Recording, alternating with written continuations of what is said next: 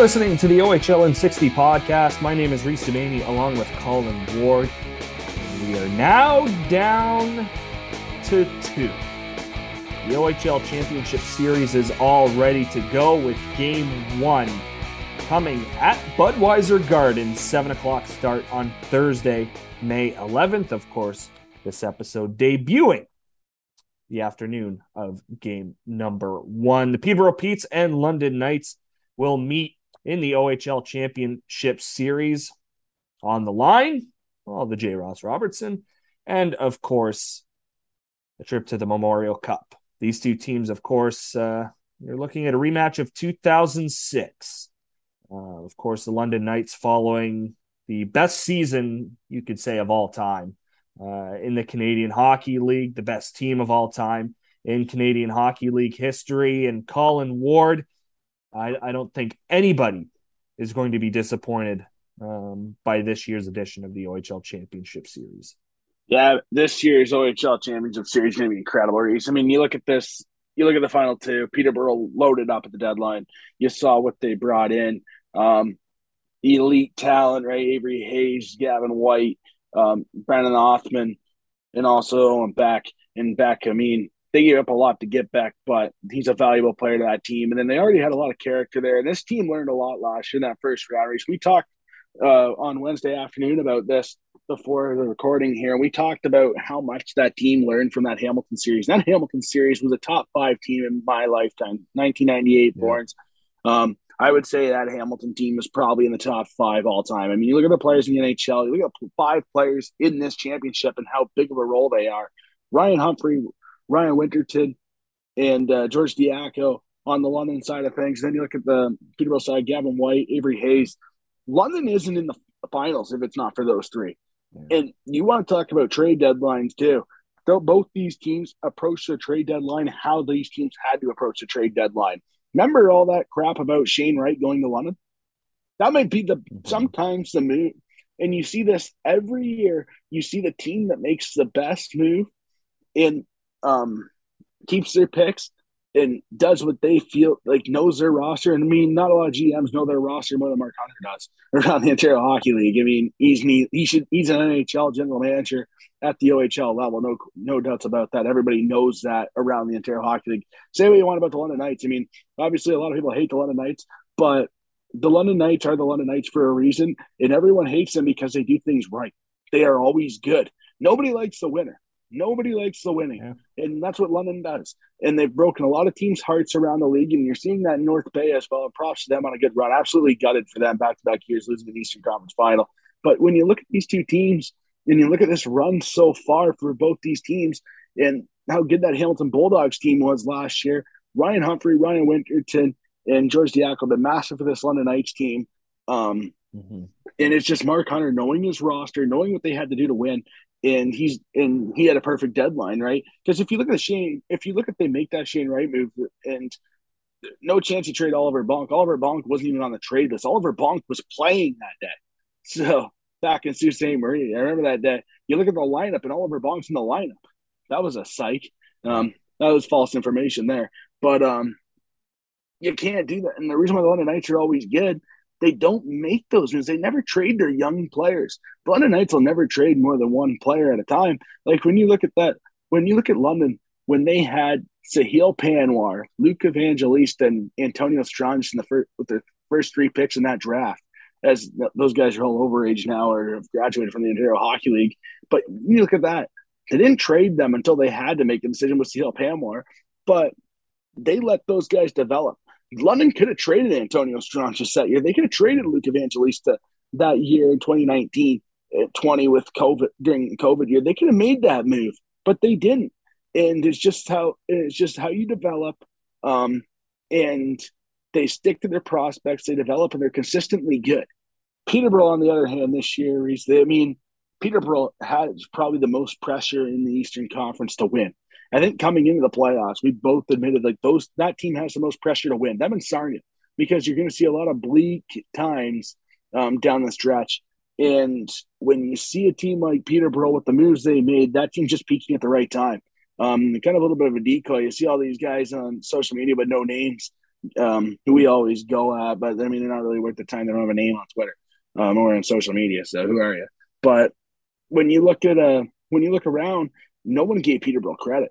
Um, well, and and, and I'm one of them. Coaching, not gonna lie, I, I was one of them that was like, well, me too. I gave it to the team isn't playing nearly well enough to do any damage in the playoffs. They are not clicking as a unit. They're not. Well, they wouldn't play playing as one. They're they're yeah. gonna and it, it, we're not saying that we had them out in the first round because uh, it's tough to say that this team would lose in a first round playoff series. Because this team is a championship well roster. Yeah, and you saw how well they took care of Sudbury. I think any team, you know, really the Bulldogs were that one team that could have been in that position to give them a little bit of trouble. But even then, you look at the Peterborough roster, 10 times better than what Hamilton had on paper, of course. But um, mm-hmm. yeah, I, will be one to fully admit that I was wrong Same about here. the Pete's. I'll, I'll take a hit on that. Absolutely um, yeah, you you said it. They're peaking at the right time. Um, they're is. playing their best hockey at the right time, and you know, it you know, couldn't have worked out better, right? You go down three you know two uh, to the North Bay Battalion, fully expecting North Bay to take the momentum out of that game five, head into the game PMC and walk unreal, away with the Bobby Orr Trophy. Uh, nah, Peterborough had other plans. They took advantage of a sellout crowd at the PMC um, and then got the job done in game seven. And you saw so. Avery hit, you score that goal before a one timer in overtime. Yeah. I mean, that looks awfully familiar exactly. for coming the Bulldogs. Um, yeah, but yeah, sure. very, very good series. And that was a tight series. That was one of those series where both teams should have won. Both teams should yeah. be in the final, but obviously Absolutely. one team had to lose. Um, but that was a really good series. And like we mentioned at the top, they learned a lot from that uh, first round exit last year to Hamilton in that mm-hmm. first round. They put they played tough against Hamilton. That was the toughest that was the most physically demanding series I would say out of the first three for the Bulldogs. I mean, that was like a UFC fight every Absolutely. game. It was almost overboard in a sense. But I just want to give props to Sean Spearing. Um, game seven, blocked three shots in the first seven minutes, two with his face. Um, he was sent to the hospital, wasn't in the celebration. You saw the Pete Savage jersey there um, pro post game press conference. You saw Rob Wilson, you heard Rob Wilson give the shout out to Sean Spearing, give the update to Sean about Sean Spearing. Um, hope everything's okay there, but I just want to give him a shout out because that's huge to see your captain put everything on the line like that. It shows how much these kids care, um, how much these guys actually care. I mean, and that's the best part about junior hockey because there's no money in it. There's no million dollar players, right? you're playing for the love of the game. You're playing for your team, and you're playing for your hockey career every game. Yeah. At one, one. Free, the thing about junior hockey is, I think that's why you love the OHL so much because when you watch a game, just one game could change a guy's career. Bad if I mean, obviously you hope no injuries don't happen, but one thing you know, an injury could happen and it's over just like that. It's a tragic. It's it's terrible. It's terrible. And then, but then the opposite side comes. Let's say you have a scout that comes to a game and a guy's on the third or fourth line. He has a big game. All of a sudden, hey, I gotta watch that guy. And then all of a sudden, he turns into Luke Evangelista and he's uh, playing on Nashville. Like, yeah. God, like it's just crazy to show. Like that's the best part with the OHL. It's crazy to see how guys change and how games elevate and evolve through their junior career, and how the margin for of error is so slim you were never going to see a Connor McDavid again in the Ontario Hockey League. When like you're never going to see a Connor Bedard in the Western Hockey League again. In, enjoy that, enjoy that because you are never going to see that. It is very hard to see that. When was that? The Q hasn't even signed even Sidney Crosby. Yeah, I was just about to say that. What when's the next time you're going to be a, see a Sidney Crosby? Yeah, MacKinnon, yeah, I guess. Yeah, you could look at him, but I mean, it, yeah, it's very those rare. Cole Harbor kids. They're weird. yeah. Uh, like, yeah, no, that that's a great point, Colin. And I mean, if we look at a couple, well, actually, you can say five former um, Hamilton Bulldogs. Um, you know, we're looking at multiple repeating as back-to-back champs. Um, whether yeah. it be Gavin White, Avery Hayes on the Petes, whether it be uh, Ryan Humphrey, Ryan Winterton, and George Diaco with the Knights. Um, not that they're Connor McDavid, not that they're Connor Bedard, not that they're Sidney Crosby or Nathan MacKinnon, but but I think a lot has to be put into the thought of repeat champions and yeah. who has done it twice in their OHL career. It's very rare. Well, that um, team obviously a little bit yeah a little bit easier on on different teams but then you go back to the 09 and 2010 windsor spitfires um that wasn't even fair 12 13 so. nights 12 13 nights 14 yeah. hosting the mem cup the yeah. hosts there, Guelph was loaded that year when they hosted the Mem Cup. But you think about it, right? The year they lost, the London Knights in 2012 lost to Shawinigan. Andreas mm-hmm. Athanasiou in the finals back to back years because he gets drafted and then mm-hmm. gets traded to Barrie. And then that Bo Horvat goal with point tenth of a second left, which might be the craziest goal in OHL history. Like you'll never see that again. And a memorable um, call from Mike Stubbs. That yeah, that's the best call all time in my lifetime. That I mean, bias, he's one of our boys, but Reed Duthie's with put Bobby on the bus. Um, yeah, was was chilled. I was talking about that. This I was talking about that Wednesday morning actually Man. about uh, Reed's call, and I was thinking last year because I saw on my phone get all the memories from last year's uh, playoff run for the Bulldogs, right, being around the team, mm-hmm. and I had one come up, and it was after the Mississauga game, um, in Game Four when Arber Xhekaj scored the OT winner in Mississauga, and all you and all you hear in the arena is Reed Duthie. Um, the, the sheriff blows off the doors in the saloon, like the calls, like it's so cool. Like this time of the year, you have you have players that make their mark and come out, but you also have broadcasters that really have their trademark or have their coming out with the quotes because it's such an opportunity. And Mike Stubbs is a legendary commentator. I mean, he's probably he's the he's honestly he's my favorite because I grew up listening to him um, in the Ontario Hockey League. I mean, everyone knows Mike Stubbs, classy guy, really good guy. Um, mm-hmm and like always has a story. And um it's really cool to listen to him. And i mean it's really it's gonna be really cool to see this finals here starting tonight yeah. um and uh, hear the broadcast because this is the best time um to listen to radio calls and listen to the LHL because you hear uh, I mean every game is. But this time especially you see the intensity from the broadcast. And I mean it's not hard to get into it as a broadcaster because broad, yeah. when you're broadcast when you're doing when you're calling games in the regular season you can sleepwalk through yourself.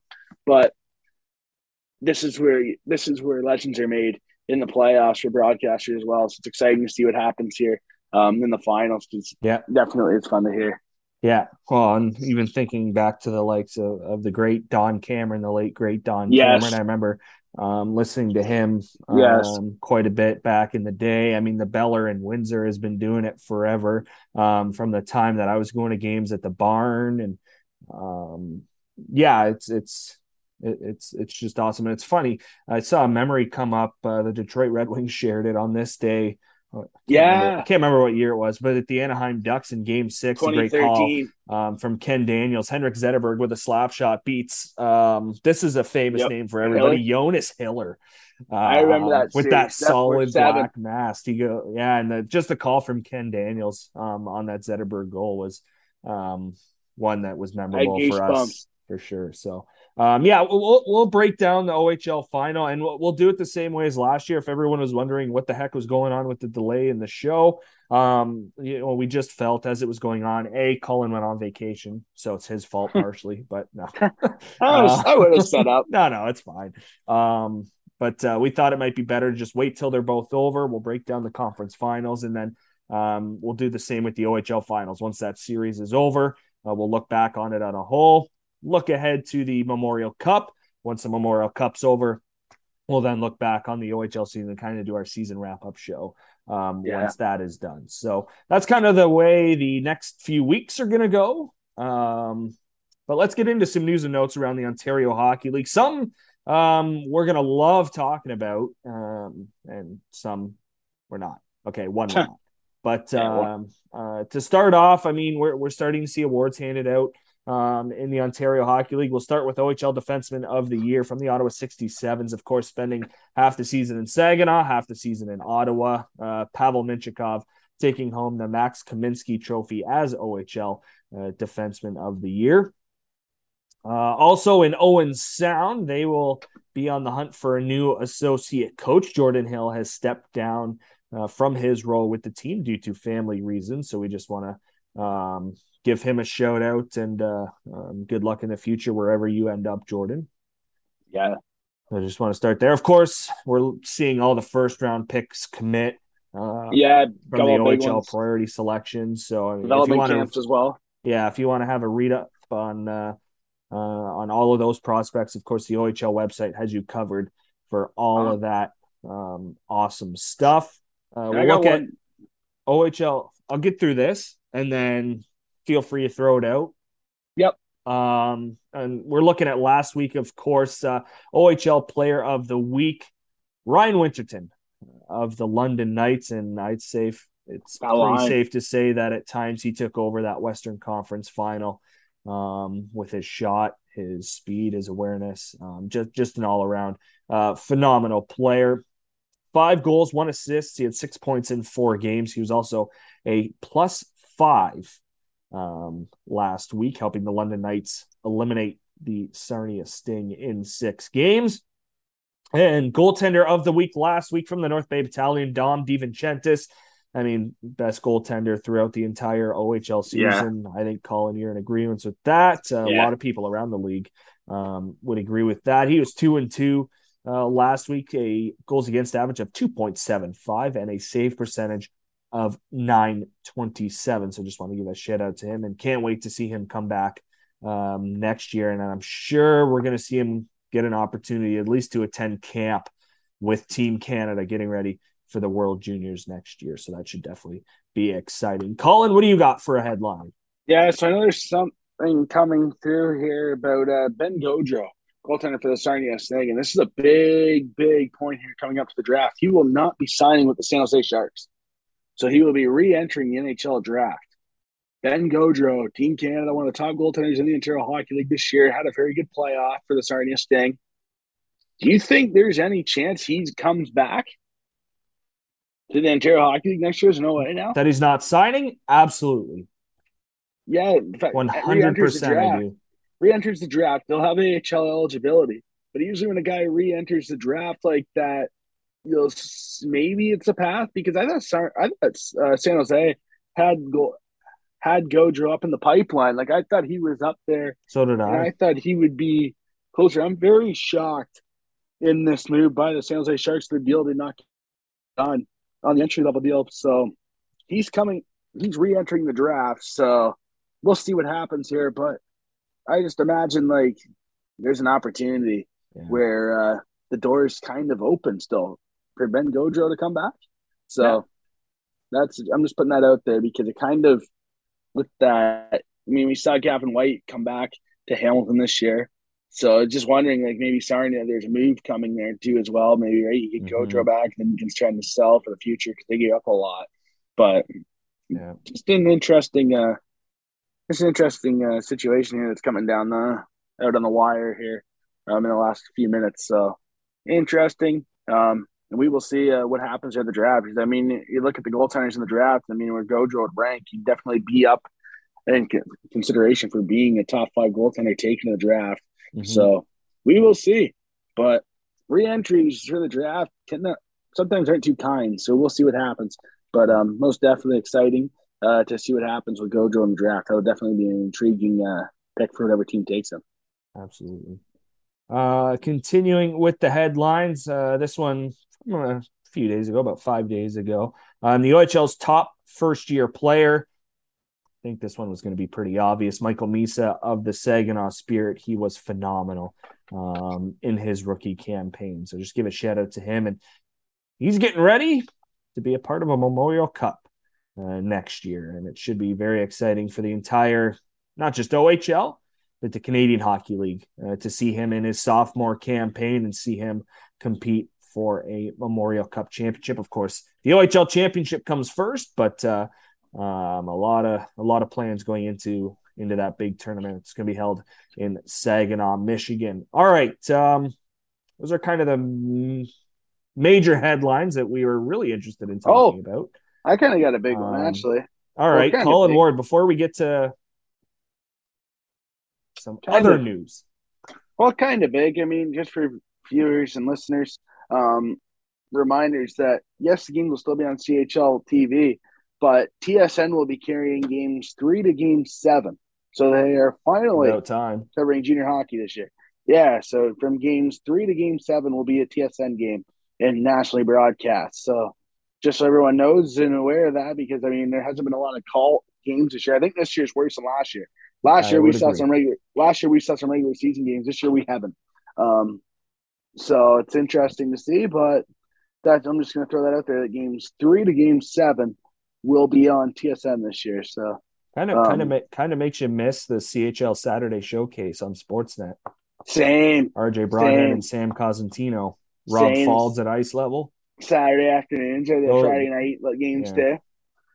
Friday night, you know, it's always special when you go to Friday night game in Kitchener or London. Yeah. Like for me, you know, with night's tickets, like you know, it's always not that we enjoy three commercial breaks a period for junior it. hockey, Hate but it. that's just the price you pay for you know what Sportsnet put together a really good product. Um, I would Very say, I remember broadcast, yeah, the rivalries, the Mem Cup videos as well, the Mem mm-hmm. Cup arrival videos, like the parades and stuff. The coverage for that was incredible. Yeah, yeah, I remember having a conversation with RJ Broadhead in Sarnia in 2018 when the Canada Russia series was still a thing. The fall of 2018, um, took a road trip down to uh, to Sarnia with my then uh, boss at the time, Jordan, um, because Ben Jones was participating in the uh, Canada Russia series and chatted with RJ Broadhead. Um, both on a you know on a personal level as well as for a for a school project. I I interviewed him for a school project in nice. third year college. So, um, and yeah, you can tell he had tons of passion. You can tell that uh, it was something that he really enjoyed. He was he was all in for junior hockey, of course, and you know he'd get the odd call up to the NHL, of course, but I think his bread and butter was, was junior hockey, and he, I think a, a lot of CHL fans sort of miss that. You know, that's coverage that was maybe not underappreciated because it was so stretched apart, like that we would see games and it wouldn't start right away at the start of the year. It'd be about a month yeah. behind, but still, you at the CHL Saturday it. showcase, you knew that. Um, we saw a long duration of it. Yeah, exactly. And just we're not seeing that with TSN. And I mean, it's unfortunate. How, how many times have we said? How many times have we said that? Uh, Toronto and Canada really isn't a hockey country; it's an NHL country. I still call it the Toronto Sports Network instead of the Sports Network TSN. Well, they did that Calgary. Um, they did that Regina game in Calgary because it's not automatic. Man, if you don't, if they don't do that, yeah, we got we got to cancel that partnership. Oh um, yeah, when it was sold out there, nineteen thousand for Bedard. Yeah, like you got to do that. But, but um, yeah, it's been quiet this year. I think we've had that TSN conversation more than once, so we're not going to get into it. Um, yeah. Hey, I have a I have a question for you, and I know, and I know this is not going to happen. This is never going to happen. But I know that people that listen to the show, you might we might get a couple messages for this directly. Um, let us know what you think. But what do you think? I had a random thought today, and you always have random thoughts about how the league could grow. Could you imagine if they did an NC? So we used to have the Canada Russia series. Can you imagine a CHL Russia game or CHL and not Russia, CHL and NCAA game? The top college in the states put a roster together, and the top CHL teams put a roster together. So CHL versus mm. the NCAA. You imagine for recruitment, you see all these guys from Ontario that recruit to like Michigan and stuff, like they the to Michigan yeah. and um, other in other NCAA schools as well. Yeah, you but, see a game, you see a game featuring Adam Fantilli versus Connor Bedard. Like like I just think like it would be incredible like for the game to grow the game because I think it's one of those things I, now that the Canada Russia series is no longer a thing. You yeah. always think there's all every single junior hockey fan in Canada, and I'm sure in this in the states, the college hockey fans. I'm sure in the back of their mind, you always think, "What's the what's better? What's better?"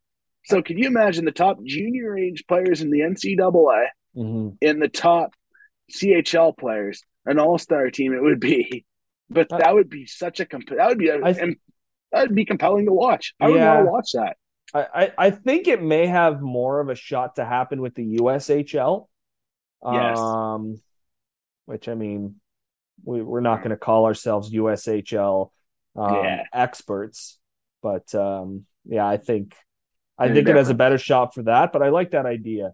Um, you know, you're probably looking at an NCAA roster that includes a lot of players from Michigan, a lot of players from Minnesota, a lot of players from BU, B, uh, Boston College, North Dakota. Uh, yeah, North Dakota. Um, maybe an Ohio State guy if we want Stephen to lose that year, but uh, Steve Halliday, man, he's got rights in the Canadian Hockey League. Yeah. Um, to to the next organization we're actually going to talk about. So that was actually a good segue. You planned that, didn't you, Morty? Um, Absolutely. Yeah, for the uh, you could say for the third time um, in the last three to five years. Um, the hammer has come down on the Niagara Ice Dogs. Um, this being probably the harshest, I would I would say. Yeah, they've all been Um, bad. Yeah, and if anybody missed it, a were you on vacation with Wardy? Uh, Hey, I even or knew- were hey, under a rock? I- but but I Colin knew knew about it, coming. so I knew it was coming. Yeah. yeah. Um. So so essentially, uh, we're looking at violations of the maltreatment, bullying, and harassment protection and prevention policy and the code of conduct uh, in the Ontario Hockey League.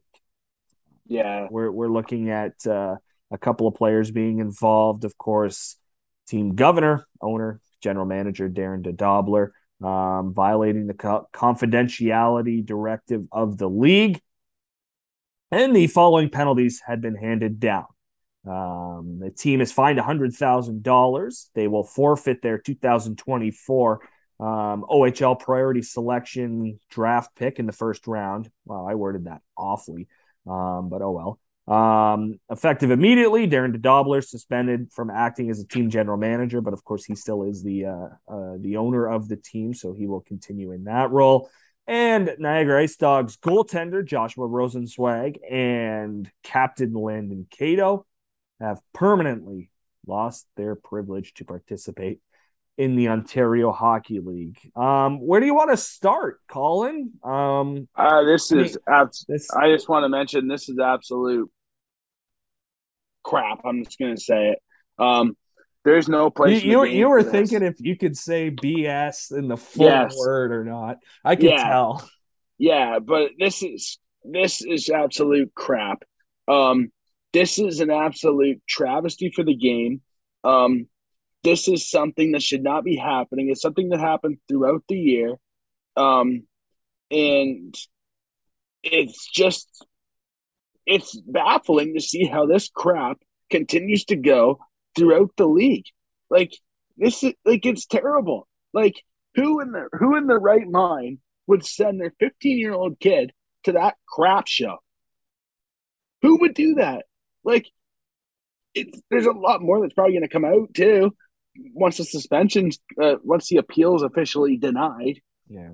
it's going to be there's going to be a lot more to come out from that.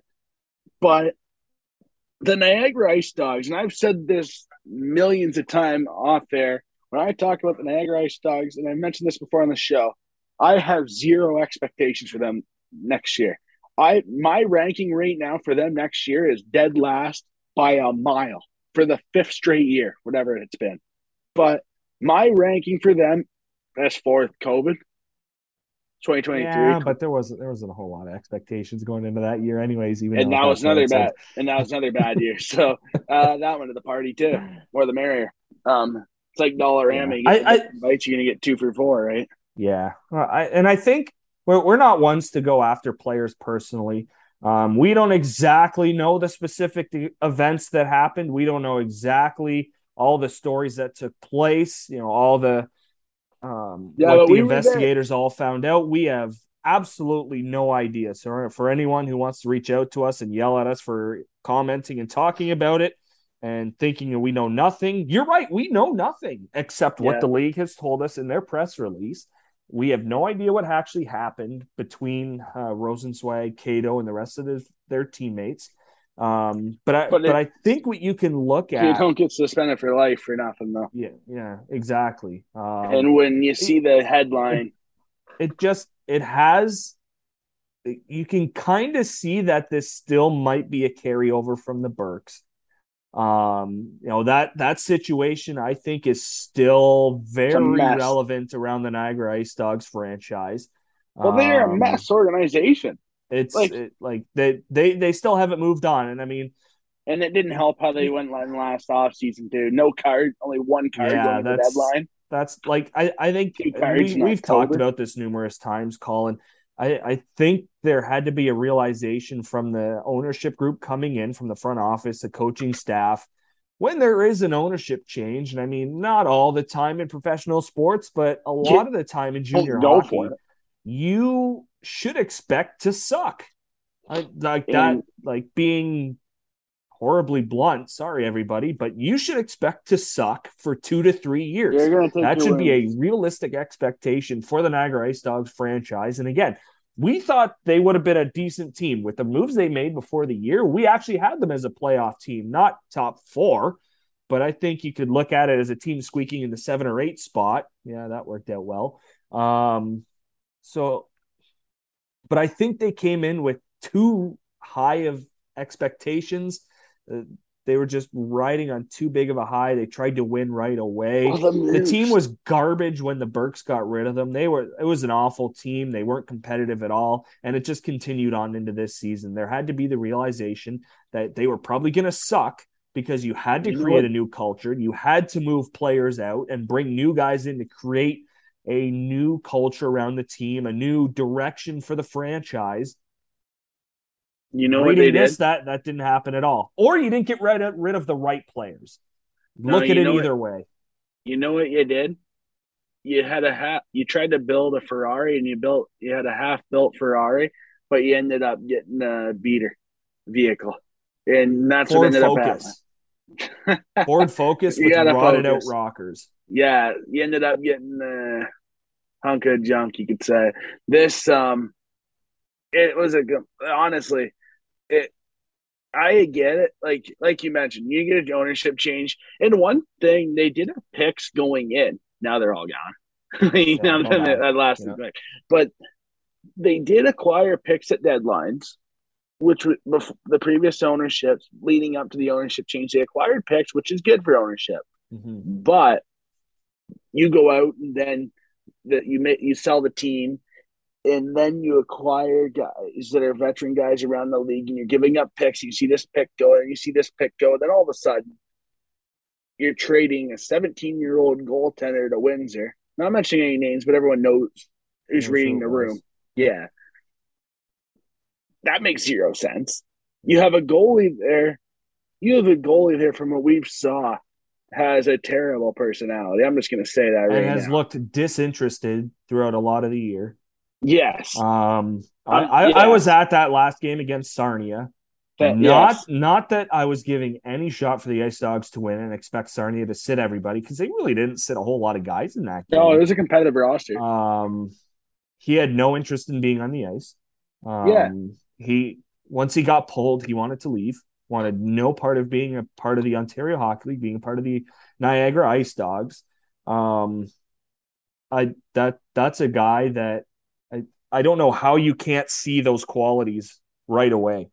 We did. Yeah, yeah we saw. No, we weren't around the team. We knew people around the team, but we didn't know the guy personally. But like you said, throughout the year, a, a guy that seemed disinterested, a guy that would you say yeah. that he was qualified to be playing in the league? I think at times you could kind of question that as and, well. But again, we're you know, it's hard to judge. we're, we're not attacking these players. We're just nitpick, observing. Yeah. It's it's it is what I saw. What I saw in that final game against Sarnia.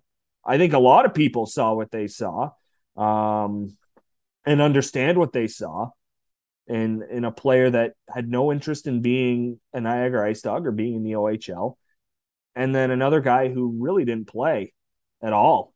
Yeah, this past season just due to injury. Of course, that happens, but um, I, I think it makes it a lot worse when he's the captain. You know what? Of the team. Yeah, yeah, yeah. Fool, you know, and fooled me. Um, you for sure. Yeah. Um, I want to mention this. I'm going to put on my GM hat though. If I'm the general manager and I come in next last year at the ownership, I am trading. I'm going in there and I'm making. I'm doing my diligence on every player that I have on that roster and I'm trying to get younger and competitive with a with my coaching staff and have a system in place. And we saw that with the Hamilton Bulldogs firsthand. Nick Lardis came over and bursted onto the scene. Um, obviously, Hamilton with their system, Jay McKee. I mean, you're not going to get much. There's not a lot of coaches better than him in the junior hockey industry. But yeah. when you see when you see the other teams when rebuild, ownership changes, management changes, you see these teams that rebuild and it's on the fly these team, if I'm Niagara, I am trading every single player that I don't that I'm not certain about that's young. I'm keeping them but I'm trading all my veteran players that I'm not sure about. I'm trading them. I'm mm-hmm. getting picks. I'm getting young players, and I'm giving them the opportunity. Who was Reese? Who was the best? Who was the Ice Dogs' best forward last year? And I think we'll agree on this. Want me to say it?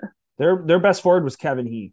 Kevin He wasn't even. It wasn't even close. And how old was he last year? He was a rookie, 16 year old in the league, and he was so their best not? forward. Was not even close. Like so it wasn't why, close. So why not? Why not do that last year?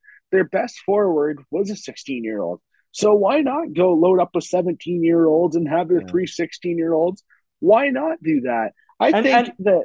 And remember, at the start of the year, you're talking a team that has Kevin He a part of it. Not that anybody expected to do what he did, but I mean, you look at what he did had do, chances. and you're, you're thinking that, oh my God, this has the potential to be a really good player in this league. You start the year with Pano Fimis too. Yeah. Like yeah, that situation too, right? Like I wonder if there was more to the situation than there actually was throughout the year. Absolutely. We're gonna find a lot sure. of again. We'll we'll get messages from people around the league that we talk to regularly, and like about about behind the scenes things, and you know we'll get messages after this segment, and it's gonna be interesting to talk about stuff because uh, right now there's no way you're sending your 15 year old kid there and even though they have three commitments, congratulations to them, by the way. But I think honestly, the best move for the Ice Dogs would be the suspension to their general manager. I honestly, if if they do outside hire general manager and they hire an actual general manager, they don't go in house. They go in house. I don't think much is going to change. But if they actually will hire continue general, to see people bashing them on Twitter. Oh yeah, it's going to be bad because that's a logical move that for the Ice Dogs. I mean, it's yeah. not logical for other people. I mean, I don't agree with it, but for what the Ice Dogs have done, that's the move. You know who it is. I'm not going to mention the person, but you know who the general manager is going to be named. Everyone knows that, kind of. But I think if you're the Ice Dogs, it's not the right move, obviously. And I think the move is that you go out and you get a general manager and you build something and you give all the trust in the world to this general manager who's been around the Ontario Hockey League. You get an older guy that's a general manager and you get someone who has experience in the Ontario Hockey League or the CHL for that matter, and you build something here. You give them all the trust in the world. You have two years and no general manager of not being a general manager. You should take that as a positive and get get momentum here. Establish a system. Establish a system. Because can you imagine if the Ice Stars got the Memorial Cup, which they had zero chance? They had zero chance. But can you imagine they had, they got a bid in can, and they actually there there was interest. The CHL went to their games. They were in the process. They had meetings, the arena and stuff. There were people there. So, you know, it's interesting to me to see how bad that would have been if with all this coming on, coming out, right? Like yeah. there would have been a new Mem Cup post. There would have been stripped for that. That that would have been lost. But yeah. we we definitely I think the one positive for the Ice Dogs is with their general manager getting uh, suspended for two years, I think that's massive. I think that's big for the team because allow if you go outside higher with a general manager, it allows you to actually improve. Um, mm-hmm. Anyone involved, anyone involved with the scumbag actions, I'm just going to say it of the bullying, should never step foot in a hockey arena again. Um, they have um, playing hockey is a privilege. Um, it's a, not a right. There's a lot of people around uh, like hockey's an expensive game to play and it's a game. Hockey is an expensive game to play and i mean heck i was a goalie. Like it's a tough I feel like, for your dad's you know, wallet. yeah yeah you know about that growing up it's hard. But when you know hockey is a privilege and i've played with guys who are complete bleep holes i'm just going to say that flat yeah. out anyone involved with this that's listening to this in hockey, don't be a scumbag. That's a terrible thing to do. You rec- hockey's a privilege. It's an expensive game to play, and when you have guys like this, that and if this in with the bullying, the bullying was in there. So with the hazing that we've had in our league before, it scars guys' lives. You know, like it's a serious thing here. And we had, we had a terrible situation back in December in the Ontario Hockey League that we both that everyone knows about that happened in London, Ontario. I'm not going to bring it up too much because that was a terrible situation that we don't ever want to talk about again. But this is terrible. when we see this uh, come out like Mhm. that, be aware of your organization here, Niagara. Like, grow up. Like, if this was coming out throughout the year, reports coming out throughout the year of this going on behind the scenes, nobody in that organization should ever step foot in an arena again. If this was known about, it shouldn't be just two years; it should be lifetime. Yeah. Um, it's a complete joke. It's gutless. It's crap. Um, this is it's terrible. Like, you know, like we play with guys, uh, teammates, it's like, and they're not nice people. We played with not nice, good, like not good teammates. But this needs to stop, and it just shows how far away pe- is that our game actually is. Um, when you see stuff like this happening, and something needs to be out of this. Um, there needs to be something that goes on about this uh, behind the scenes because there's a we uh we need this to stop because it's sad and um, it's heartbreaking because it's a game it's not a privilege and you see all these people that and i mean hey there's a lot of hockey players that we played with that are not good people and you know what it's like right? The prototypical hockey player sometimes that Yeah. stereotype. There's a lot of good hockey players there's a lot of good people around hockey uh, teams. I mean reese you had akil thomas there who is an Well- absolute great guy. Elijah roberts Yeah, and you kind of just led into my next point was you know, remember how I mentioned that story? Um. I guess it would have been on last week's show um, about a young kid that was going through cancer. Um, and, uh, you know, just kind of a, a story behind the Schaefer family and what they're like. The, the culture of that organization left when these three players did. Um, Jonathan Schaefer, which I mean, he was an OA. It's not like he was traded away. Um, Yeah. Akil Thomas and Elijah Roberts. yeah When when those three guys left, they was had an complete circus. obligation to figure out who was going to replace them as not only leaders on the ice in terms of points and scoring and and all that jazz, but leaders on the ice who you know understood what it meant to be an ice dog. Because before really 18 19 season, I would say, yeah I pretty successful tenure. Um, i- if you're the Ice Dogs, two appearances in the OHL finals. Um, I that that's pretty successful. No championships, but yeah you, you've been to the finals twice. I'd say that's pretty good. So you had an obligation to fill those leadership roles, and, and they failed to do that. Um, not not that it was a lack of developing guys who could have gone into that role. Maybe it was, but you failed to replace those three guys as leaders in the room, leaders Yeah. on the ice, leaders on the bus, on the road, and visiting rinks and visiting hotels. Um, there just wasn't a- anyone that could take care of something like this. away from the rink's bigger than at the rink in junior Yeah. hockey. To be honest, Yeah, like it's it's not trips. like you they there's a video before every CHL game. They're developing tomorrow's leaders on and off the Yeah. ice. live up to the. Niagara's not right now. Live up They got to try to, but I I'd say they haven't even been close to that statement No, and we saw that. two to three years. Well, then let the players dictate the room. Yeah. Like, And that that that's where that's where I I like your point about what you said about keeping around the 16, 17 and 18 year olds and getting rid of the older egotistical guys get rid of those guys. are trying to take care of business in the room. They I think, nothing. I think They didn't do org- anything. this organization should have empowered the younger guys because that is who is going to bring you success first as the new ownership group. Those 16 17 18 year olds are going to be the first ones to win when you take over ownership. You didn't empower them. You took you allowed the older guys. guys to take over the room. And I mean, whether you look at this as a rookie head coach's fault or just putting him in a role he wasn't ready for, um, I think is more uh, relevant than than it being all on him. Yeah. Coaches had no control of the room. You could tell it was controlled by a lot of the older players, and they they Yep. took advantage of the young guys that are just living out a dream for a lot of guys. And for a lot of guys, Oh. this is the NHL. They are not They're going going any nowhere. further. This is the NHL for them. And a couple of guys who we're, we're Well, just hey. going to stop mentioning their names kind of ruined for a lot of people.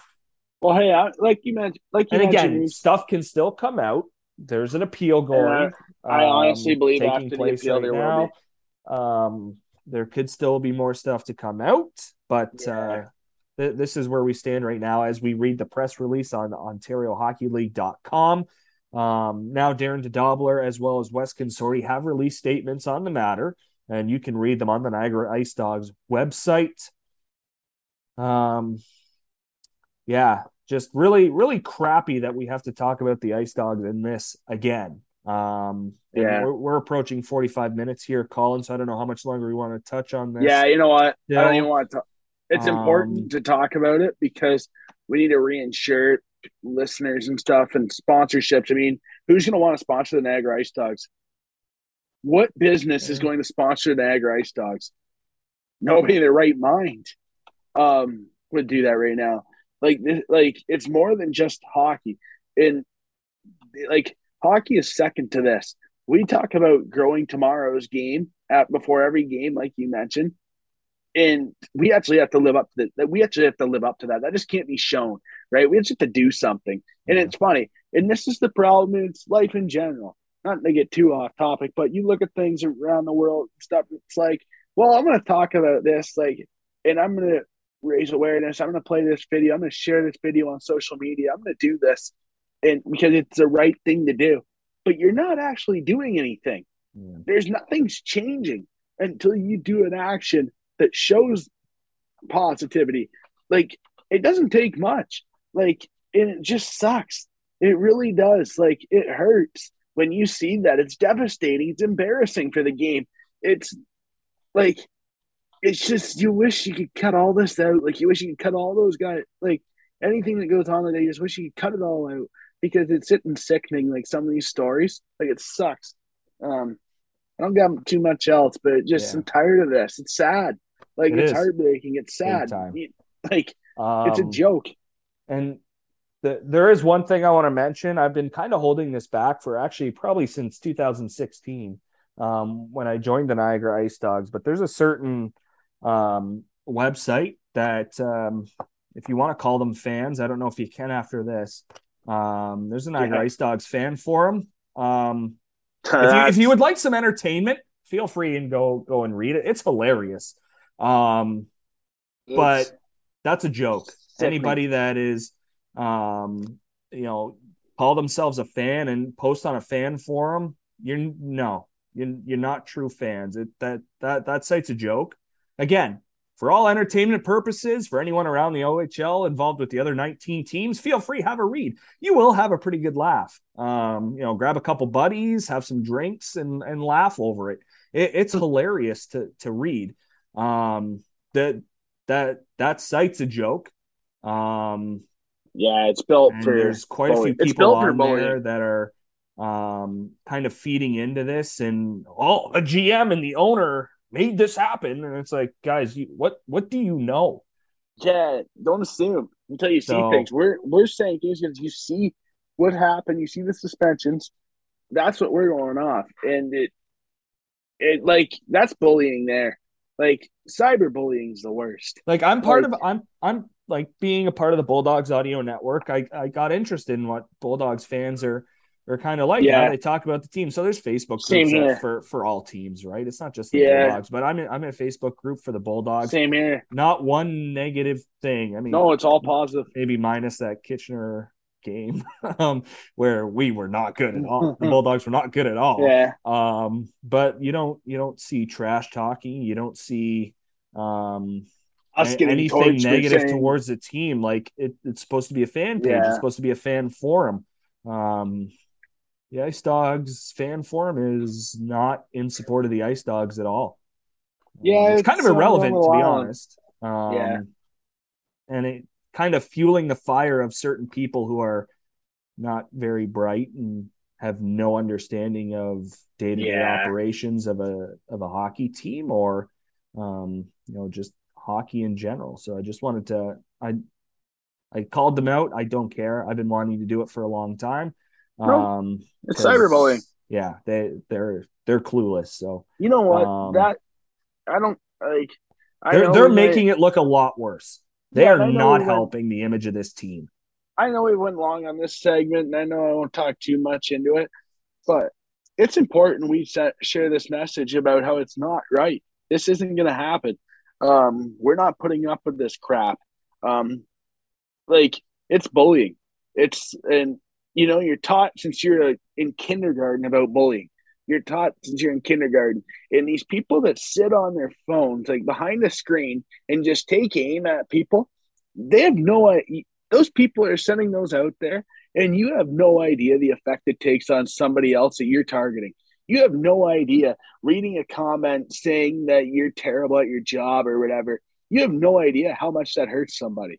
You have no idea. Like that hurts people. You know, like it's it's a joke. Like it really is. It's gut gut wrenching. It's on the verge of tears right now. Like it sucks.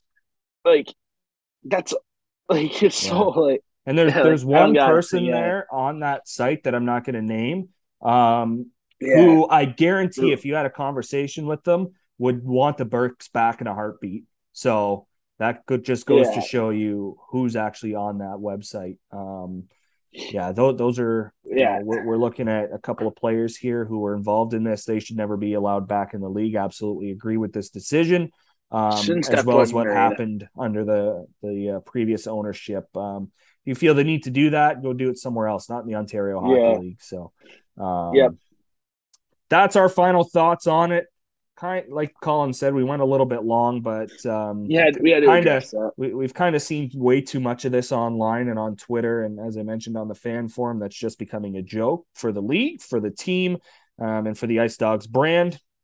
Um, we felt the need uh, to address it, but uh, on to well, we're going to look back on the final four and then get to the final two. Um, Eastern and Western Conference finals. One went six, one went seven. We will talk about that next here on the OHL in 60 podcast.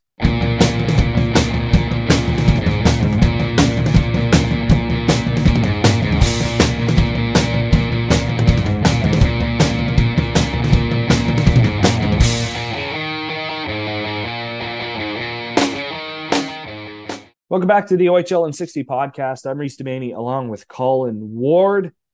Make sure you follow us on Twitter, Instagram, and Facebook at the OHL in 60 podcast. Link to our website is there as well. We uh we've got all the content throughout the OHL championship series. The graphics return, the game day graphics return. Um my brother felt the need to get married the same weekend the OHL championship series starts. So um, yeah, but you guys definitely would have had a wedding party at the WFCU Center if the Spitfires were still playing. Man, the reception probably would have been there. Yeah, your brother is big Honestly, Spitfires fan. Yeah, is a future bride to be a Spitfires fan too?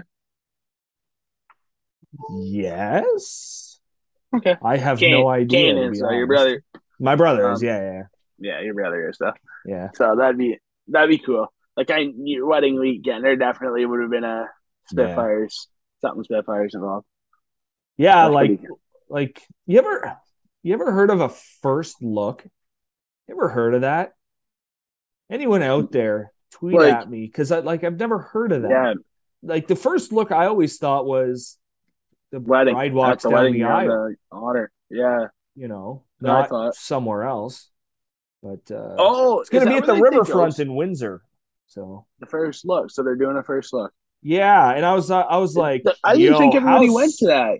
I uh, I I don't. Yeah, Anyways. I've heard of the first look before, but like, yeah, Reese. I didn't even know that was a thing. To be honest, when people like, if people when people message you, let me know. Let me know what this is because like, all right. I always I always thought like, do we cap do we uh do we title this show? What's a first look? Man, that's not a bad idea. Man, I don't know that that seems honestly, like a waste of time to me. Like, I wonder like, what that is because I always thought it was uh, like it was just a bride and groom and an off-site close to wherever they're doing their vows and. So like everybody's not happening. going. It's just like the wedding parties. Okay, that's but interesting. Like, but at the same time, I. So you're gonna be there, like, oh, okay, like, let's go. let's get. We we could have golfed another nine holes, but we had to yeah. get ready for a first look. I don't know. It's just yeah. We're going yeah, golfing anyways, though. We're golfing nine. Hey. Um, but you know, You see that island first look, we could do 18. So Hey, you see that island shot last yeah, week? he did. Second shot, man. Yeah, that was Second wild. shot. So Attaboy. I have a, I quickly want to mention this before we get in the conference final. So in Florida, played the island hole at Sawgrass, and when you look at the, I posted it on my Instagram and Twitter, and all over my Facebook because I I haven't stopped talking about it. It's my favorite hole in golf. That and the stadium hole in um, TPC uh, Scottsdale are my Yeah. two favorite holes. It was so cool going to the, that in the Golf Hall of Fame was the best That's one of the best sweet. Yeah. that was unreal. Um, going this guy in front of me. So they give you a max of ten shots right on the holes. At the island hole, they give you ten max. There's this person in I would use the 10. I no, man. absolutely- Honestly, honestly, it look, and you can probably see it in my story. The hole actually looked bigger in person than it, what it does on TV. Oh, okay. It actually looks bigger. It's just hard. The greens are really hard. Where I got right. Like they're the front- fast? I, yeah. Oh yeah. It Yeah. bounces. Like if you don't stick it, it's gonna roll right off the deck. Oh, but- great. I uh I stuck it and I made the par putt. So Ooh, that'd be. Yeah, man. Yeah, I was like I put it close to the hole. I put it like So wait, you missed feet away. your first Missed shot. first Your first shot went in the water. first one I hit the side of like the deck Yeah. that bounced out. So I knew I had the distance. I know I had the right club, but I just thought maybe change the depth, like Yeah. uh, the swing percentage. Maybe don't go all, don't take a full swing because I was going nine iron, like basically. How far was to it to the pin? One thirty seven. Yeah, that's So- a nine. Yeah, Yeah, because Pitching wedge if you're good enough. short. Which Yeah. I'm not. So Yeah, I don't go that far. Nine Yeah. iron, I went get some loft. I think it's close to a pitching wedge. That's what Yeah. I thought. yeah, And this person in front of me was one of those people because it's expensive, of course, to play. But w- these people in front of me, we had to wait for them, and it was f- because every shot they took, they took the guy took ten shots in front of me, and he had literally the PGA Tour hat on, the TPC Oh. Sawgrass golf shirt on. You know, like a retired. so an uh, expensive Florida- round, and he probably just spent five hundred bucks in the pro shop. Yes, yes, and probably a thousand dollar a day for sure. Yeah. Um, oh yeah. and Must so be nice to spend that. so he's all decked out like how good he is and he, he's talking in the group in front of us are talking he's like i uh i've birdied this hole this course he's naming all these like Sorry, how PGA old is this guy? i would say like 60s living Oh, the dream okay. Pga tour Yeah, and yeah. uh so they're t- like he's just do like they're just talking about how good he is right yeah. and you know those guys the ones Oh, that yeah. always talk are the worst ones the guy Back when I was a boy. yeah yeah Yeah. He took ten. He took ten shots. Not one of them hit the green. It was so funny. So then I'm nervous. So now, That's how my brother would play. yeah, and I'm nervous. So to the point because when you have a guy like that that's talking, you're nervous because I hate crowds. It- Yeah. You know that I will rush. You know what? You've golfed with me. When there's someone behind us, I will try to go first. I will try to just. No you see them coming up, and it's like, no, Can no, I get out of my way. I'm going go. first. Yeah, Yeah. I'm that guy that hates people watching because I always shank it. Yeah. So first shot, I kind of faded a little bit to the right, and I got it in a little. I had a nice swing. It felt good, Mhm. and I hit the green, but it bounced off. I'm like, ah, damn! Like, Oh, come on, like just Yeah. hit the green.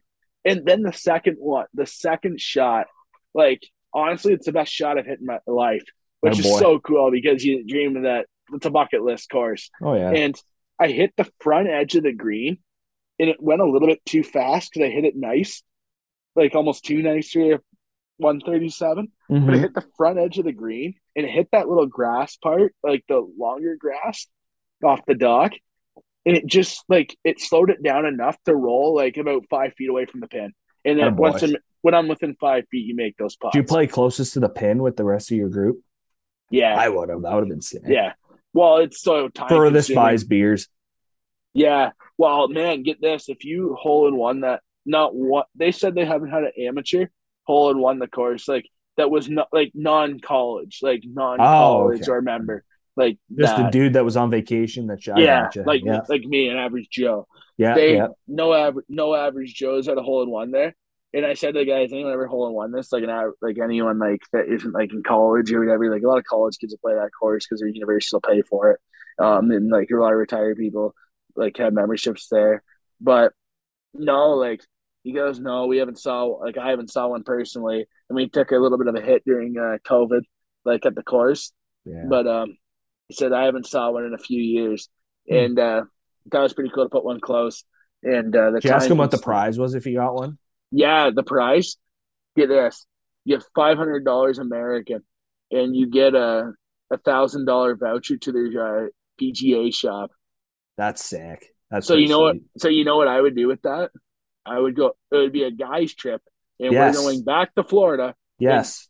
A thousand dollar PGA uh, gift card would get you two rounds. So two of us could go to Florida and play for free at TPC uh, Sawgrass. We would have done that one hundred percent. Yeah. One Ce- hundred percent. celebrate our um our uh podcast showdown championships, Oh yeah, Yeah. yeah. We, we which we still haven't done We yet. would've We got to do that. Yeah, We got to we do do. that. All right. yes, we did. We'll But yeah, it that was fun. And then the Golf Hall of Fame was really cool. Man, the That's Golf sweet. Hall of the Golf Hall of Fame. If anyone ever goes to Florida, go through St. Augustine, go to the Golf Hall of Fame. Also, go to Buc-ee's, the world's largest convenience store. I'll send you this. Man, Okay. Buc-ee's is crazy. It's almost overwhelming. It's like Disneyland for adults. Like it is crazy. Like they got like 50 like they got like 50 different things of beer. They have like roasted almonds, best barbecue brisket. They say I never had it, which I should have because I'm a brisket critic. Yeah. And uh they had like everything. Barbecues, you could buy a smoker for like 150 bucks American. Like Really? yeah, I just couldn't get across the border because like I had no room. But they Yeah. had like really like it was really cool. They had like 50 gas pumps. Like I will send Oh you a picture of this, Reese. Yeah, I'll I send you a need picture this. after this segment. You need to see this. This place is crazy. It was so overwhelming when I walked in. Is it 7-Eleven on steroids? Oh, it's it's like Walmart. It's like Costco. Oh my it's god. crazy. Picture Walmart. Picture Walmart slash Zellers. Oh, Zellers. Ooh. Zellers. Yeah, I Zellers back gotcha. in the day? Picture Barely, but yeah. picture Barely that. remember Zellers? Kind of like a Winners, but I with- gotcha. with like Yeah. snacks and stuff. But it was it's crazy. Everything there. Uh, you don't get one flavor of something. Like they have a beef jerky wall, for instance. Like it's crazy. Oh, Um, every, I'm a huge jerky guy. But those places are But that's pretty cool. sweet. That sounds And the Golf. Hall of Fame is right by the Buc-ee's in uh, St. Augustine. So if you go to Florida, make sure you go to the Golf Hall of Fame because it's well worth it. It's the best Hall of Fame I've ever been to. Um, I mean, I've only been to two, that and the Hockey Hall of Fame, but I want to go to Cooperstown as a bucket list. Cooperstown is I've been there. I will say that is one Hall of Fame I've been to. It is man, it's better than the Hockey Hall of Fame. I know this is a hockey show. Hockey Hall of Fame's boring compared to Cooperstown. Sorry. Man, like The golf, the fact that it's in a town that the you know that that city hasn't won a championship since sixty seven. Get it out. yeah, See, But- Cooperstown, there's no team, so I mean, it's it's fine. Small town, it's like it's it's awesome. Like the Hockey. Hall of Fame, Augustine's the golf capital Like- the states. like you're talking you're talking remember moneyball when you're talking like you have the rich teams and the poor teams then you uh, got 50 feet of crap. So what you're saying it sounds like well anyways i'll speak baseball hall of fame is the rich teams. Yep, sounds like the golf hall of fame's pretty good so that'll be the poor teams. Man, then there you get 50 feet of crap and then there's the hockey hall of fame. Yeah, like like like it is so far beneath well, it's a the lot of money. baseball hall of fame. It's a lot of money not to go to the Hall of. Fame. They overcharge, and the I mean, mine is, was mine was free in Cooperstown, so I mean, right on. Yeah, went to But man- in Cooperstown, but But if anyone ever goes to Florida, like anyone listening that goes to Florida in the winter, um, make a trip through St. Augustine when you get through Florida. Make a trip there to the Golf Hall of Fame because I'm telling you, it's worth it. You uh, you walk in like so like they don't have they have like plaques like they have like the faces like Cooperstown does for baseball. They have like the faces yeah, for inductees, but Yeah. they also have lockers, which That's is so cool. yeah, So yeah. I saw Woods- those pictures of Tigers, Yeah. and yeah, yeah, I saw those. Yeah, Phil Mickelson. yeah. like, I think that's really cool. that's I think that's cool, yeah. very neat. Like that's Baseball's cool. got that. The Baseball Hall of Fame has that too, but for every team, like they don't have some players Yes. may have them, but for every team they have a display. yeah, which is, which is pretty that's dope. cool. And obviously, going now with the LIV Tour being such a rivalry with the PGA Tour, I mean, it's terrible Yeah. golf. It's teams and stuff, and you know what it is. But it's such a sensitive uh, topic there because PGA uh, headquarters is right there too, in in Mhm. Augustine, right by the World Golf Hall of Fame. So it's very interesting. And the next, the following day after I hit the shot, by the way, was a wine with a PGA event wine tour. Guess how much it cost to go? Oh, Guess how grand. close one and a half thousand. So you're you're about Fifteen hundred bucks. man, that's crazy. So fifteen My, my most expensive bottle of wine is thirty two bucks.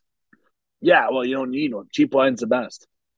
Don't overpay for wine; it just gets worse. I think. Man, man, it's it's bad. My parents, they're part of wine clubs. They bumped me up to a certain wine bracket. Like I, I can't go back to the two liter Yeah. bottles of Jackson Triggs. Like, Yeah. know. Yeah, for sure. But yeah, it's definitely a good spot. You would love all it. right. Yeah, it's definitely a good spot and real good. It was really good. Nice getaway for sure, and seafood was great too. But um, yeah, good spot, and uh, yeah, on to the conference final. Yeah, no, no, we didn't babble at the beginning of the show, so this was our babble at the at the beginning of segment number two.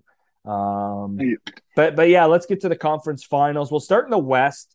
Uh, London Knights and Sarnia Sting, a, a matchup that a lot of people, um, of course, along that 402 corridor, that really we're, really excited about this. Um, and we'll, we'll start with the scores, then we'll break it down for you quickly here, um, and then move on to the East. But uh, you know, London takes game one four one at home. They take game two at home at three to one. Go up two nothing heading back on the road. But uh, I will let's give a shout out to Sarnia Sting fans while we talk about this series. Um, they came out to the high. Yes, that place was you. loud. That place was rocking. You see the ticket Um, video before yeah. the conference final? That was- all around the building. That like give credit to Sarnia fans. They've waited a long time to see their team make it to a conference finals, and they've had very good teams that probably should have been there, but didn't get there. Um, they finally have what, what I again I thought they were an OHL finals team. Um, get taken out by the Knights, but uh, again, yeah, shout out to the fans. They deserve it. Um, they've waited a long time. So and and they Yeah, they played well in front of their home fans, despite losing game six on home ice. They played very well in games three and four. They take game three, five, three, get back in the series, go down two to one. Um, and then they put up six uh, on the night, 6 3 final in game four. New series. It's down to a best of three heading back to Bud Gardens. The Knights kind of took over the series at that point. They were the better team for the last two by far.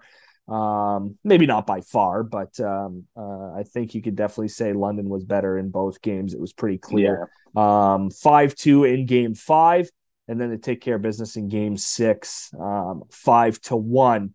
Um, and I know one thing, Colin, we do want to we want to talk about is, you know, Ryan Winterton, a, a guy that didn't start the year yeah, until after, well, really the middle of January. Until until the middle of January, this guy had not played in the OHL um, this season, I should say. Of course, being a part of the championship team last year in Hamilton, but uh, um, you know, going through the procedure that he went through. Hamilton Bulldogs fans didn't get to see him finish his Bulldogs career, unfortunately. Um, made his debut just after the trade against the Bulldogs uh, in London. But, um, you know, in parts of this series, he was the best player by far.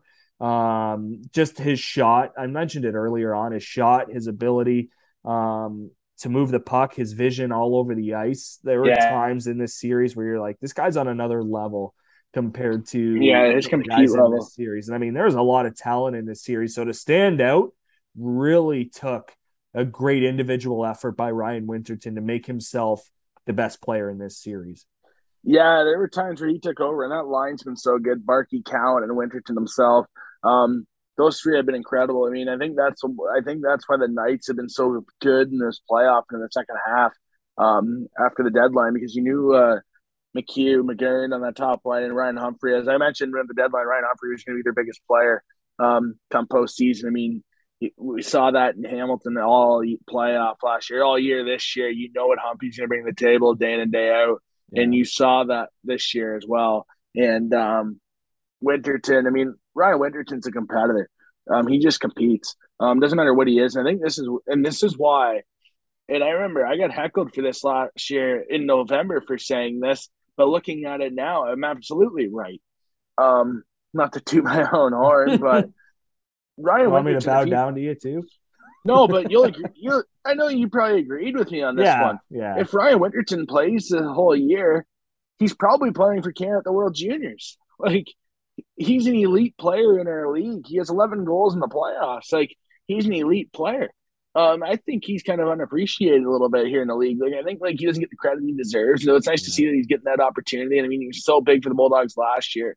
Um, with uh, Mason McTavish and uh, Patrick Thomas on that second line for the Bulldogs in the postseason last year, and uh, they were just really effective there as well. yeah. So it's nice to see Winterton continuing his playoff success. And I mean, he's a guy there where he's going to have a chance maybe to crack Seattle's uh, AHL roster right away next year. So Mhm. good luck to Winterton and his career ahead of this as well. But he's not looking at that. But um, he's been great. Ryan Humphrey's been great, and I mean George Diaco, the former Bulldogs, have been incredible for them. And I mean, you mentioned there about Mike Stubbs um, giving a lot of respect to the Bulldogs, right?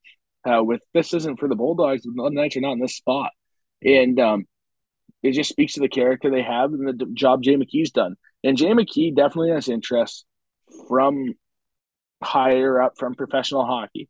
Most definitely, there's interest in Jay McKee. Why wouldn't there be?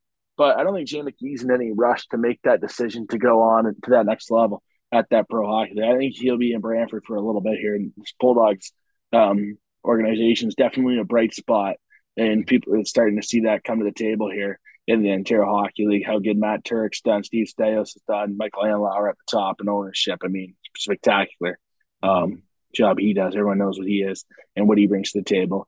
Um, and just all over the place. It's a first class organization. I mean, hey, you, they learn from the best too, right? I mean, you look at their tree, um, where the guys they have that come from, and you look at teams like North Bay who are building, right? Um, Adam Dennis comes in, hires Ryan Oulahen, and look where they are in the in the Eastern Conference Final, and then and you, know, you look at Sarnia here with the job Letang did this year, and Sarnia. I mean, Sarnia had turbulence this year.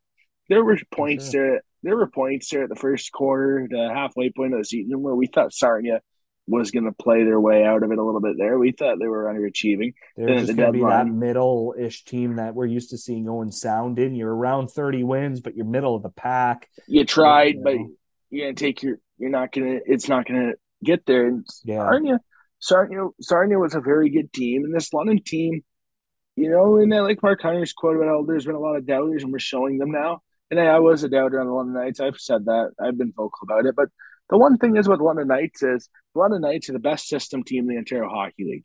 No one can really argue that. The London Knights are the best system team in the Ontario Hockey League because they're a team that when they play their system right and get into that spot where they go into a place like Kitchener, maybe they don't play good, but they can win that game for nothing.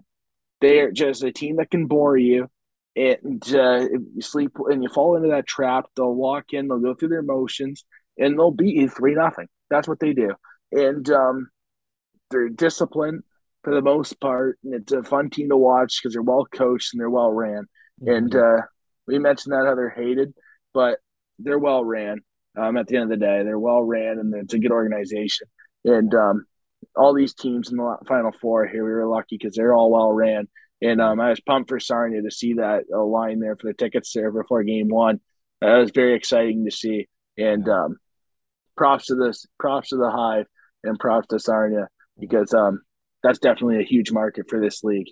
Yeah, and then we could talk all day about the big names that Sarnia brought in. Um, Luca Del Bel Belluz was was very good. Ethan Del Mastro was on another level. Um, a lot of times uh, since he came over from Mississauga and just took it to another level in the playoffs. Um, but but one guy I really want to focus on, and um, you know, not a point per game guy, but uh, someone who went out there and played hard minutes every every time he was out there, and that's Marcus Limpar Lance. Yes. Um, and I, you know, 14 games in the playoffs for him, 11 points. Like I said, he's not a point per game guy, but you know, he'll be just underneath. Um, he was a plus six in the playoffs. Um, he had two game winning goals, won 86 faceoffs and 144 attempts. And I mean, whether you look at that as stellar or not, it's over 50%. But, uh, um, you know, those two game winning goals really stand out for me. And, it, you know, in game number six, when Sarnia was eliminated, he was 80% on the draws. he was eight for ten. Yeah. Um, in the face-off circle, and, and just in that Sarnia Underrated London's- player. Yeah, that Sarnia London series alone, he had three goals in the in those six games. Um, you know, including one goal and one assist uh, in game number three to help Sarnia get back into the series and go down two games to one. I think he's really under not really underrated anymore because everybody saw how well he was um, in the playoffs. But just one guy I wanted to talk about because I thought he played No, really like hard that. throughout the playoffs. He was really good for the Sarnia Sting, and one of the reasons that they were in a position, you know, in a game six in, the Western Conference Finals. Right, it's about using the pieces you got at the deadline to absolutely captain the ship. You need them to be your best players for sure. Um, but when you get guys like Marcus Limpar Lance doing what he did, um, you know, two game winning goals for someone not Yeah. named Luca Del Bel Belluz or Ty Voit or, um, you know, one of those top three guys, I, I'd say that's a pretty good accomplishment. Um, and the, you know, the fact that he was able to help this franchise get to their first Western Conference final um, is pretty big for the Swedish native. One hundred percent agreed. One hundred percent agree with that one, Reese. I mean, um, Lance, he's not the biggest points guy, but you know, effective in the D zone, and that's the biggest part about the playoffs. And um, you know, when face offs, you got to get the puck. That's the biggest thing about hockey. You get the puck, puck possession, right? And uh, when you win face offs, you need that in the playoffs and the matchups um, creep in. And um, yeah, he was incredible this playoff run in general, and so was Ethan Del Mastro. Um, Del Mastro was a star for them. Um, that Saginaw series, especially when you see that their top guys on Saginaw literally were shut down. Like Yeah. the one line would have like two shots a game to a point like that. Like that's how good he was. Um, this playoff run and Sarnia.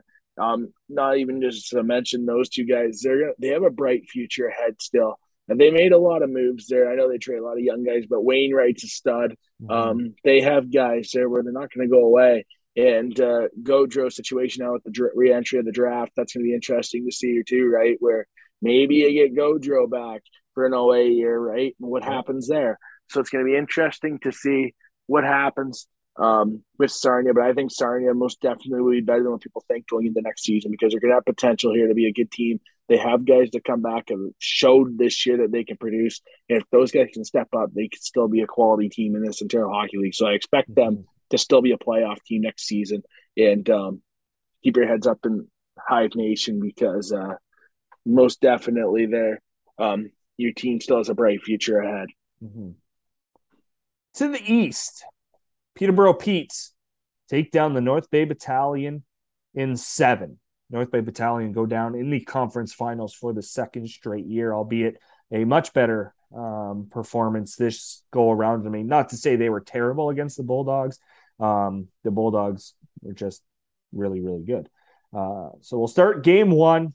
Peterborough wins on the road, three to two, the final score, going up one game to none. North Bay answers in game two with a 3 1 victory. Game three at the PMC, Peterborough Petes another 3 2 victory. Again, another one goal win. Yeah, um, playoff for, time, for the up. Petes. Absolutely. Game four stretched out a little bit. North Bay putting up five in a 5 2 victory uh, over the Peterborough Petes and then putting up six in game number five. And you kind of talk about those two games in the series where you're like, okay, here's North Bay. They're going to roll in six, taking care of business in game Yeah. six at the PMC. That doesn't happen. Peterborough scores late and end up winning in overtime, four to three. And that just propelled them to another 3 2 victory in game number seven at North Bay Memorial Gardens. Again, another building that we saw full throughout the playoffs. The PMC Yeah, both was full there. throughout the playoffs. Um, just just an entertaining series all around. The number two and the number four seed going at it in the Eastern Conference. North Bay, a team that looking to get over the hump of the Eastern Conference Finals from last year. Peterborough having everything on the line to make it to a finals and win a championship from all the moves they made. Yeah, Just just a series that really didn't disappoint at all. No, absolutely. It was a tight series. Uh, one of those series where one team had to lose, one team had to win. Yeah. Um, you cut them even. Um, even Stephen Hockey there. Yeah, there was a couple lopsided wins there for North Bay, right? Um, but North. It was a good series. I'm absolutely, you know, I'm absolutely gutted for North Bay. I tweeted that out after the game. You, you know, that would hurt. That would really hurt. You look at Ty Nelson, the press conference, crying. I thought a lot of the questions in the press conference weren't very good questions, to be honest. And I'm not gonna. I'm not. Man, I'm not doing all that, but I'm not gonna get into all that other stuff.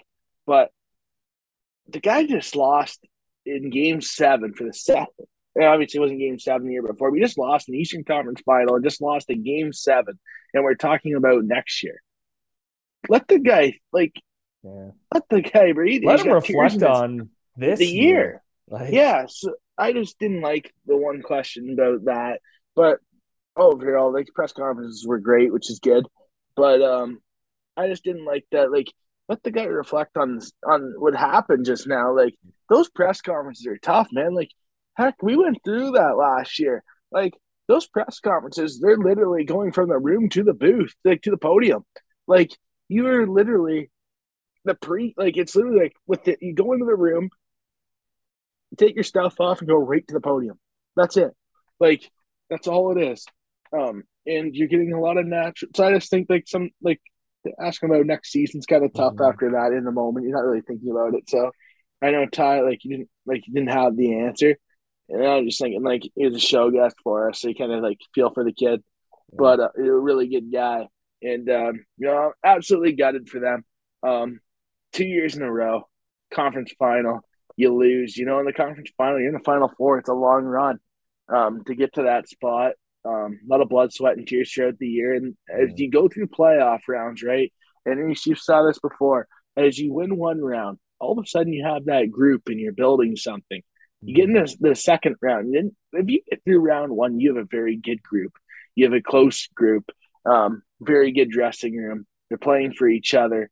Um, North Bay definitely had that, and it's and it sucks to see when it's back for that core, like the guys like Petrov, the Nelsons, the guys that have been there back to back years. And Steensel. Yeah, yeah, the guys that have went through that now. That's a that's tough to see. So it's too bad for them, but uh Peterborough. I mean, that overtime game, right? That was the series. I remember watching that game on Sunday night, thinking that's the series. If North Bay, if North Bay finds a way to score, then they win the series. Obviously, it's over. But whoever scores, whoever scored the winner in overtime, that team is going to win Game Seven the following night. The momentum in Peterborough that was a big road win down early. North Bay outplayed them. I thought it was a perfect first period for North Bay, to be honest, at home. Mm-hmm. Um, you scored the first goal, get the crowd into the game, but then Mr. Sean Spearing with the honestly the turning point. Like like like a scene from Goon. Used yeah. his face at the goal line. Obviously, Spearing didn't do that, but still using his face, right? That that mentality of it's a game seven for a trip to the finals. You're playing for each other. Like, You're not playing for who yourself. Who cares what you use to block a shot? Yeah. Obviously, it, you don't like it in the face. But well, it's just sometimes like that. It that just shows you the heart that that team has, the heart that Spearing has. He goes, he understands what it takes to win, and that's he, his he puts anything reaction, on the line. Right? Yeah, that's a reaction too, right? Like that's just got it's game seven. I'm the cat. I'm the captain of the Peterborough Petes. Like I'm and, playing for my teammates. And, and realize the captain. And I'm sure everyone. Oh yeah, that's a great block. Great job. Great job. And he goes, guys, that's my job. Like yeah. I'm I'm on this ice to do that. Like I I have a reason. That's just going through the motions. That's just knowing what I've learned over the last number of years. That's me understanding what to win and you know seeing a team win last year. And I'm sure you, there a lot of the Petes that were part of that team last year, we saw what Hamilton was and what we understood what we had to do to win. They saw it in round number one. And I'm sure that'd be the first thing he'd say. He goes, That's what you yeah. do to win a championship. Who, who cares if it just so happens it's a game seven? Like that, that's my job in order to help my team win. 100% agreed. 100% agreed. And I just want to mention for North Bay. North Bay side of things next year. North Bay still going to be a competitive team. I mean, Ty Nelson will be back. Even Sentis will be back. They're going to have pieces there. Adam Dennis knows what he's doing. Ryan Oulahen's a good coach. So, North Bay fans, be positive. Um, I know it's hard. You just lose the conference final for the second straight season. I know that's devastating right now, but I'm telling you, become training camp, come training camp time and you see this roster put together and you see what you have on paper, and when you get to training camp and you see their draft, the team had a good draft, you're going to see that there's potential here to have success that following year. Obviously, you're not going to put what they are contender. You don't know that, but the team is definitely will have a quality roster. When you look at the returnees, you look at the potential of this roster. They will be get on paper. We will see what happens so on the ice. Yeah. All right. There's our breakdown of the conference finals. Next, we look ahead to the finals. Peterborough Petes and London Knights. We'll do it again a number of years later, uh, 17 years later, since the last time they met in the OHL finals. We will break it down next here on the OHL in 60 podcast.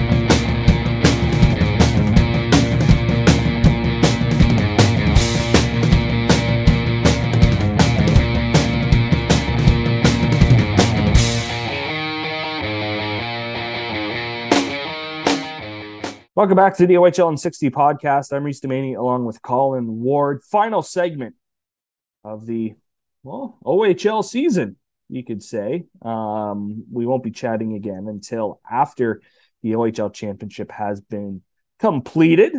We'll talk about who we think will come out on top and who will head to the Memorial Cup. London Knights and Peterborough Petes are set to do battle. Game one, of course, tonight, Thursday, May 11th.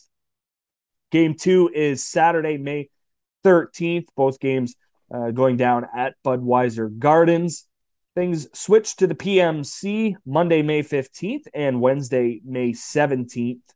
Um, and then games five, six, and seven will follow. Friday, May 19th will be game five in London. Of course, these next three are if necessary, which I would say at least five and six probably will be. Um, Game six is Sunday, May 21st. So a long weekend. Get up to get up to the PMC. Um, and then game seven, if necessary, at Budweiser Gardens, Monday, May 22nd. That'd be crazy. Um, almost almost years to the date of the Horvat goal in game seven. Yeah. That'd be good. That'd be crazy to see. That'd be good for the league. So let, let, let's give your thoughts on this first, Colin. Um, and I mean, we can easily give the perspective of three former Bulldogs going up against two. Um, a London Knights team that has not been to a final since uh, since 2016. The Peterborough Petes really looking for OHL finals success since 2006. Just, just two teams that feel like it's overdue for a championship. Most definitely, most definitely. I mean, Peterborough put all their marbles here, all in front. They're all in at the blackjack table. Um, they're in it to win it here. So uh, they put all their money on 31 black at the roulette table. Yeah, they did. Yeah, they did. And um, did you ever tell you a story? I'll tell you off air the Peyton Manning story about 18 black. It hit, I think you've hits. told me that story. Yeah, that's such a cool story. Yeah, but um, like I think in this series here, it's going to come down to special teams. I mentioned it last series too, and I mean London won the special teams battle over the Sarnia Sting. Um, it's going to be huge because London's a disciplined team. Um, Peterborough's power play is 14th in the playoffs, and you can't really look at that. So you're looking at the power plays for. They have 66 power plays and they have seven goals. That's 10.6%. Um, that's not where it should be. That's not good power play right now. So that's something though where you see the pieces they have on paper in the power play units they run, they have the pieces there. So it's something where if you're London, you got to be disciplined. And if you're the Peterborough Petes, London is absolutely buzzing right now at 27.5%. Um, that team has it running right now, uh, 19 for 69 in the playoffs. Um, that they're feeling it right now. They're scoring big goals on the power play. Um, they're grinding it out. They're getting around the net. So it's going to be interesting to see how Peterborough can adapt to that Western Conference play as well, um, which is interesting because. We saw that last year with Hamilton where they cruised through and all of a sudden they ran into Western Conference hockey. And I remember talking to Josh Sweetland after game one. It was like Western Conference hockey. You know, like it's a, now we got a we're gonna have a series here, and that's what we that's what we're gonna have in this game. It's gonna be a series. Um, Peterborough's gonna be introduced to Western Conference hockey. Game one's gonna be interesting to see what happens, what type of game it is. I expect game one to be very tight, be tight defensive, be mm-hmm. structured. Mm-hmm. Um, I think I think these two teams match up better than these two than they've matched up against any other team because it'll be interesting to see how now London has an answer for the Hayes line or Othmann. It's going to be interesting to see how they match up against center, how it, Avon and Robertson on that penalty kill so fast. Um, how how a penalty kill Peterborough has, right? That's going to be interesting to see. But I think now they will have a matchup for the Barkey, Cowan, Winterton line. And I think London will have a matchup now for Peterborough's top two lines and vice versa now for Peterborough. So it's going to be interesting to see. I think it's the best matchups. Um, both teams are well coached. They've adapted so far in the playoffs perfectly. That's another huge reason why they're there.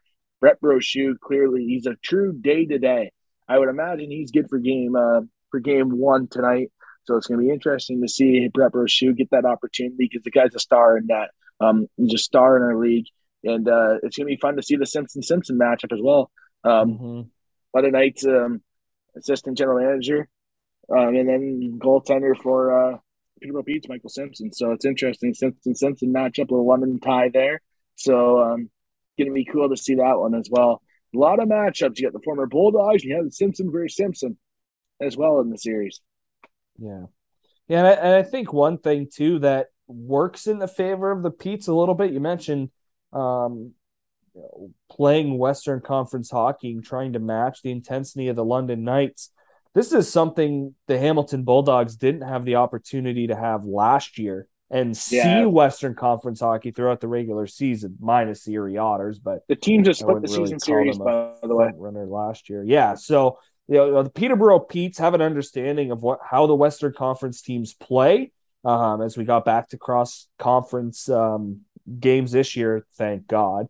Um, no, yeah. but I still I still think there will be that learning curve, Colin. I agree with you. I think they still have to have a better understanding of what it looks like in the playoffs, um, because you you can understand how much more the intensity ramps up in the postseason than you see in the regular season. And I mean, not that the Peterborough Petes did not play um, intense games against Western Western Conference teams in the regular season, which absolutely they did. Um, it's just notoriously but, different yeah, it, it is it is a step up. History up. shows. Um, and you know that intimidation factor of looking up at Budweiser Gardens and seeing nine thousand fans in the OHL finals. Um, it, you know, it, it's going to be a very loud building. Um, both buildings are going to be allowed are loud. I mean, London's going to have to come to Peterborough. It, it's small. It's not big. It's very loud. Small it's, but mighty. Yeah, it's You've got square boards. um, That's a good question too. That is you know, a good question I, I, to ask. Well, and I think I over or not overheard. I, I read something that the square boards were not friends to the London Knights last time they went to Peterborough in the playoffs. They did not enjoy the yeah, square boards, and you know, we're talking 2006. These players probably weren't even street. watching the series, but you know the Hunter era six years old. They have an understanding about what the PMC is. Um, they're definitely going to relate the message to, to the London Knights players. And I mean, the Hamilton Bulldogs um, that are part of the London Knights or former Hamilton Bulldogs that are part of the London Knights will obviously help with that. Anybody that came over from the East will be able to help with that. But, um, you know, as much as the Peterborough Petes have to look at Budweiser Gardens and see 9,000 fans and, um, you know, really an NHL like atmosphere in the Ontario Hockey League to London's learning of oh we're in a small building. Um it's well, the noise is very um compact into a small area and, and the boards aren't as well, rounded. Like you kind of yeah, look at it from both ways. There's going to be an adjustment in each building. But you know what? London plays in a building that's pretty funky pretty regularly and Owen Sound as well at the bayshore Great so, point. Yeah, I know it's not. I fair. know it's not the same, but the Bayshore, the Bayshore is right up there with Peterborough. I would say the Bayshore is second to Peterborough. No, it's a close point. second to Peterborough's one. The Bayshore, there's a funky bunch of bounces there. There, it, games go quick in that building, and the boards are at lively. It's an old school building, right? So you're gonna get weird bounces there. And the big thing is now too with the new schedule, the way it is, a yo two two one one one it's nice to have that because now before game one, like Thursday, there'll be morning skates. Peterborough will probably skate yesterday afternoon on the Wednesday in London. Um, they'd probably go up Wednesday and then practice Wednesday night at the Bud, and then probably vice versa before Game Three. The Knights go up the day before, and they'll made have they might have a skate. They might pack the. They might go right to the arena, drop their bags off and stuff, yeah. and then have a little skate, read the bounces. That's changed so much in so six, right? And guys know, yeah. um, guys know. We've talked to Hunter Jones how playing lacrosse for him uh, really kind of helped with the bounces there. When you play lacrosse, right, all the belt, the ball bounces all over the place. So it'd be interesting to see uh, how London handles it. But all the practice and stuff they'll mm-hmm. have. I mean, playing at the Bayshore is tough as well. So I feel like that it's the same as what it used to be, but most yeah. definitely it's tough. Um, if you're not, if you don't have the attention to details and you're caught sleeping in net, you can get a funky one on you for sure. So, so who wins? We're at this point in the show. Um, we won't be talking for another probably week and a half or so. Um, who wins? Who is this year's OHL champion? I am going to go the London Knights in six games. Um, I think London is humming right now. I think they're doing the little things absolutely right. Um, and I think on the power, I really like watching their power play. They're going around the net. They're playing physical around the net. I think it, I watched North Bay and they got the Simpson, but it wasn't dramatic mm-hmm. in the Western Conference. And we saw this last year up close, with uh, Marco Costantini and Hamilton with the Windsor Spitfires. The London Knights were going to go to the net. Max McCue, big, strong power forward in our league, um, who can change a game at any second with his physicality. Um, Sean McGurn, who's all over the place, engaged all the time. Um, George Diaco, who's always who's always around the net, always in the play. Um, Ryan Humphrey, always around the net. Then Winterton, Cowan, Barkey line has been incredible. Um. I really like London in their defense. Their defense, um, we've said it all year. Their defense is really good, and their goaltending's really good. And we mentioned this last series about the matchup, right? What we think, and I'm going. I have. I'm going to go London in six. And when I look at it, I take Brochu over Simpson. Simpson's a hell of a goalie. He's a, he's a really good goaltender. I love Michael Simpson's game, but I'm taking Brochu over Simpson. I'm taking London's defense over Peterborough's.